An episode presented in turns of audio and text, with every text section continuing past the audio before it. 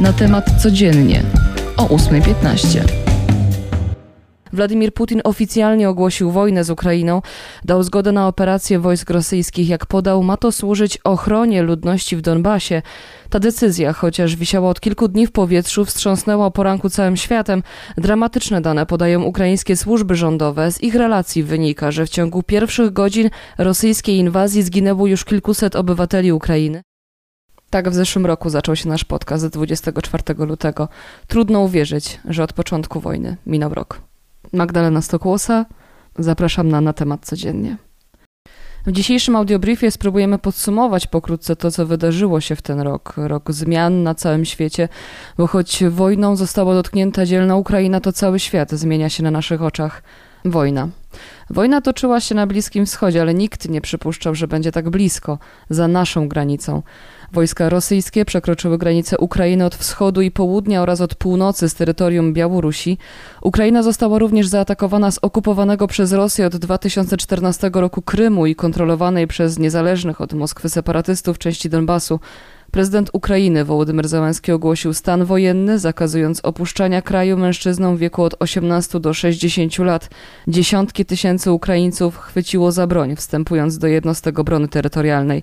Wojska rosyjskie napierały na największe miasta Ukrainy, w tym Kijów, Charków, ale napotkały silny opór.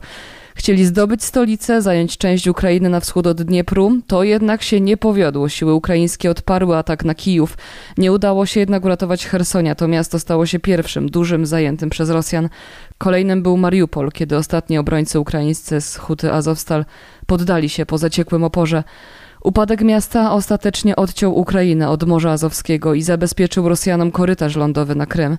Przełomowy był wrzesień, gdy siły ukraińskie pokazały, czym jest ich siła w rejonie Charkowa. Rosyjskie wojska musiały wycofać się z okupowanych od miesięcy terenów, a Putin mógł jedynie zarządzić mobilizację ludności cywilnej. To spowodowało z kolei masową ucieczkę Rosjan z kraju. 9 listopada Rosja ogłasza wycofanie się z Hersonia, jedynego zajętego przez jej wojska miasta obwodowego. Wycofanie się sił rosyjskich z rejonu Kijowa na początku kwietnia z kolei pozwoliło odkryć skalę zbrodni popełnionych na ludności cywilnej.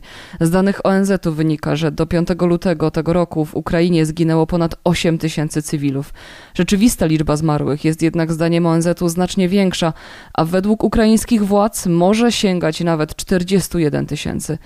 Do tej pory w walkach poległo od 10 do 13 tysięcy ukraińskich żołnierzy. Po stronie Rosji, jak podają władze Ukrainy, to ponad 145 tysięcy osób. Symbolem zbrodni wojennych Rosji na Ukrainie jest Bucza. Rosyjskie wojska okupowały to miasto na początku inwazji, a po ich wyjściu znaleziono tam masowe groby cywilów oraz zwłoki ze śladami tortur. Rosyjscy żołnierze dopuszczali się gwałtów i z premedytacją mordowali ludzi. Zginęło około tysiąca. ONZ nadal prowadzi w tej sprawie dochodzenie. Zniszczenia. Zniszczenia liczone są w setkach miliardów. Na ten moment mówi się o 140 miliardach dolarów zniszczonych. Zostało niespełna 150 tysięcy budynków mieszkalnych, 130 tysięcy domów, ponad 3 tysiące placówek oświatowych, masa kościołów, obiektów sportowych czy kulturalnych. 24 lutego pierwsze rakiety, alarmy bombowe, pierwsze ucieczki do schronów, pierwsze ofiary. Od tego dnia nie kończy się koszmar wojny dla Ukraińców. To 366 dni ciągłych ataków, bombardowań, ostrzałów. Strach, panika, niepewność to te uczucia towarzyszyły milionom Ukraińców, którzy postanowili uciekać. Zostawili domy, dorobek życia. Z jedną walizką w dłoni uciekali. Wspomnienia Ukraińców z 24 lutego 2022 roku znajdziecie na natemat.pl. Nasz fotoreporter Maciej Stanik zapytał 8 osób o to, jak zapamiętali ten dzień. Dzień ataku Rosji na Ukrainę. Inwazja spowodowała największy kryzys uchodźczy w Europie od czasów II wojny światowej. Ukraińską granicę przekroczyło ponad 18 milionów obywateli. Najwięcej Ukraińców schronienie znalazło w Polsce ponad 9 milionów 700 tysięcy. Dane te zebrał Łukasz Grzegorczyk, który na naszej stronie opisał, jak wygląda konflikt w Ukrainie w liczbach. Jest na naszej stronie głównej, koniecznie przeczytajcie. Teraz walki w dużej mierze toczą się na wschodzie. Ponad milion ukraińskich uchodźców wróciło do domów. Ponad 5 milionów pozostaje jednak poza granicą. To, co działo się w naszym kraju w pierwszych dniach wojny, ale też teraz, ta solidarność, ofiarność była dla wielu czymś niesamowitym. Ta jedność w narodzie i chęć pomocy jest naprawdę niesamowita, bo pomoc stale jest potrzebna i stale prosi o nią prezydent Ukrainy. 18 milionów osób potrzebuje nadal pomocy humanitarnej. Najbardziej potrzebują jej medycy, tamtejsze placówki medyczne, które często są ostrzeliwane.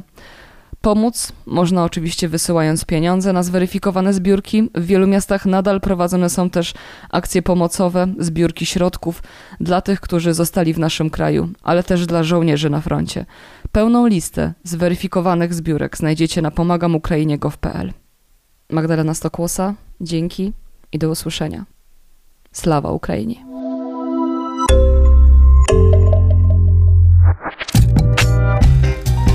Na temat codziennie o 8.15.